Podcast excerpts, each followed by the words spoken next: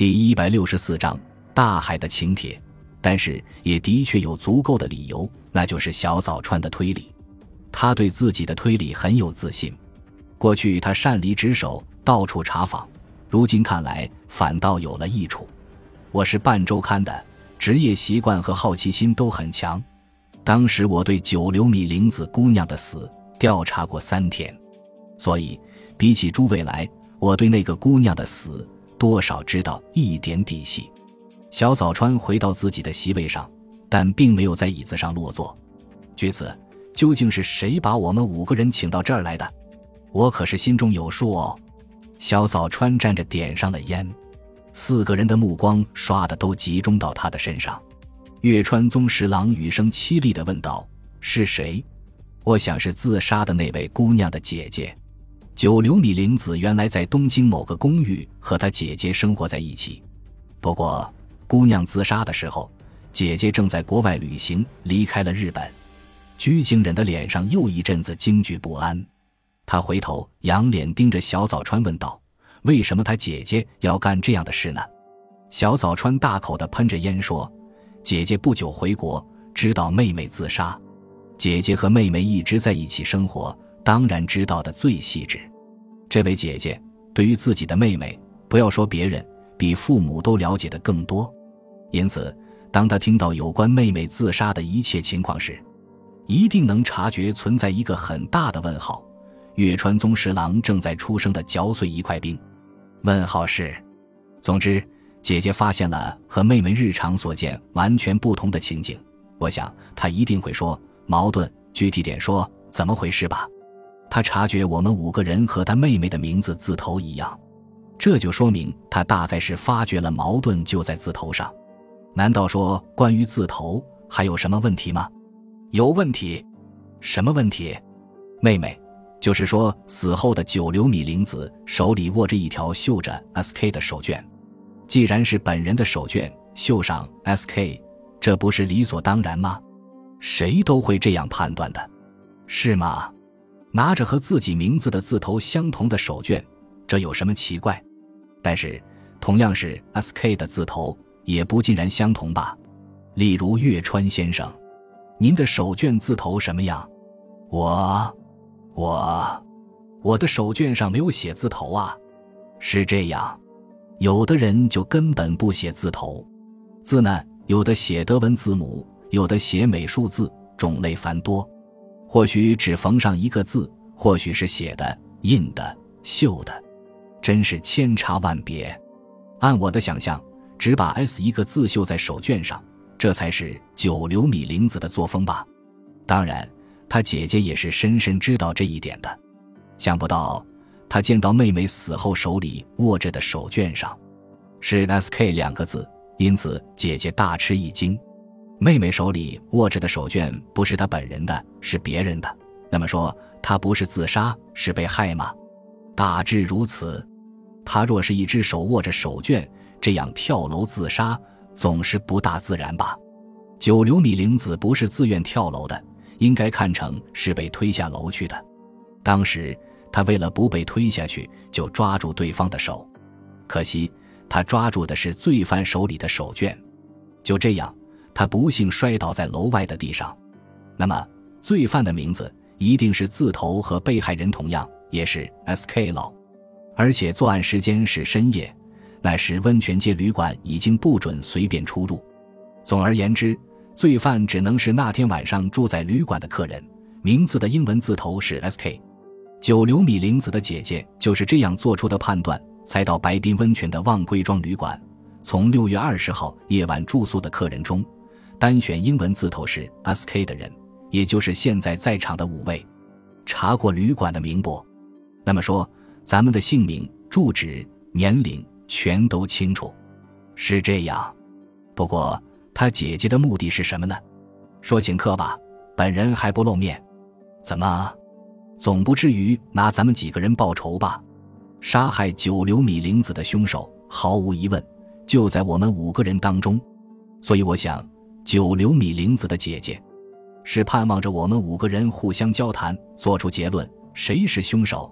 小早川颓然坐在椅子上，他似乎太累了，鞠警忍的腿摇晃得更加厉害，他好像为了掩饰自己心慌意乱的样子，才特意把脸背了过去。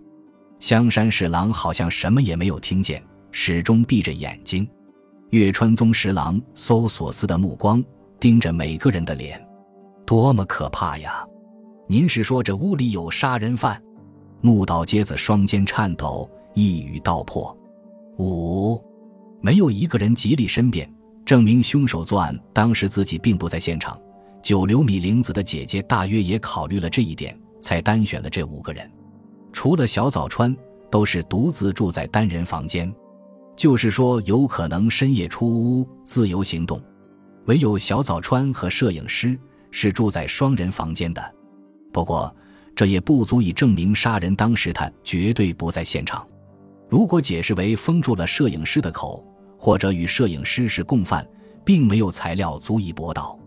在这种场合，何须说什么不在场啦，没有杀人动机啦等等。五个人有利和不利的分量都是5%，都是怀疑的对象，都处境相同。就是说在查清谁是犯人之前，五个人都是嫌疑犯。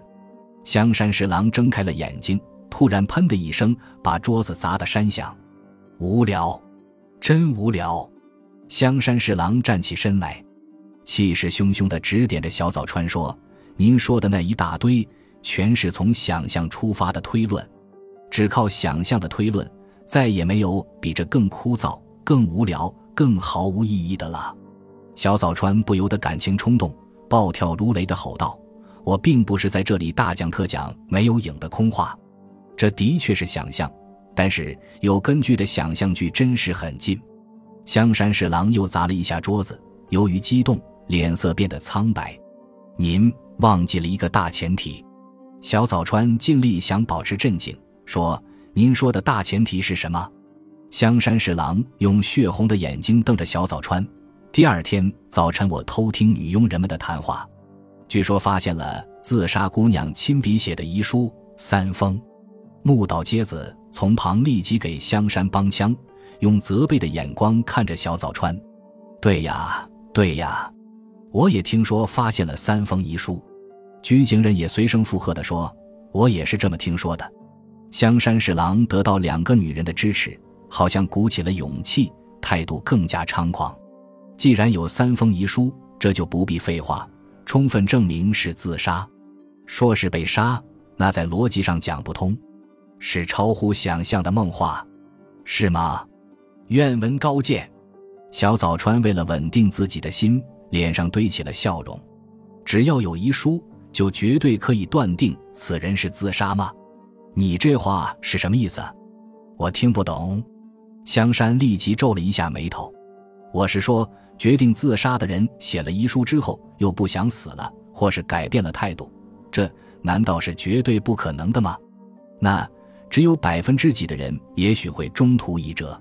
九流米玲子的情形实际上恰恰如此。又说起梦话了。不是梦话，这是事实。九流米玲子死前给家乡金泽挂了电话，谈了1个多小时。接电话的对象是她的母亲。我曾经直接访问过这位母亲，问明了通话的内容。是这样，九流米玲子在电话中公开对她母亲说，是想自杀才来到白滨的。她母亲吓坏了，拼死劝说女儿打消这个念头，劝了1个多小时，好容易才扭转了女儿的自杀念头。那样的约定可靠不住，打完了电话，仔细想想，说不定又变了，还是想自杀。仔细想想，对呀，干嘛要死？这不是糊涂吗？他甚至笑了。这样的人若是在想寻死，中间是要有一段过程的。至于决定采取自杀行动，那就更是不在话下了。但是经母亲劝说，他答应再也不自杀了。从他放下电话到跳楼，总共还不超过6-7分钟，这是事实。他挂完电话是2点05分，旅馆总机有记录。守门人看见有人从5楼跳下去，赶到现场的时候是2点11分或12分。在这短促的时间里，九流米玲子毫无自杀念头，留下的3封遗书不过是没来得及处理罢了。还用说吗？杀人凶手根本不知道九流米玲子是想自杀才到白滨来的，但他刚刚在电话里听母亲劝说，又不想自杀了。他的手提包里是有3封遗书，但那是没来得及处理的。第二天，根据死者遗书和手卷上的字与本人名字的字头巧合，这就断定了九流米玲子之死是自杀。这时，杀人凶手的心里可乐开花了。小早川用冷冰冰的表情冲着香山侍郎吹了一口烟。香山侍郎扑通一声重新坐在椅子上，伺机反驳：我不过是到和歌山市的亲戚家去，信步来到了白滨温泉住了一夜，我连九流米玲子的面都没有见过，更没有杀人的动机。感谢您的收听，喜欢别忘了订阅加关注，主页有更多精彩内容。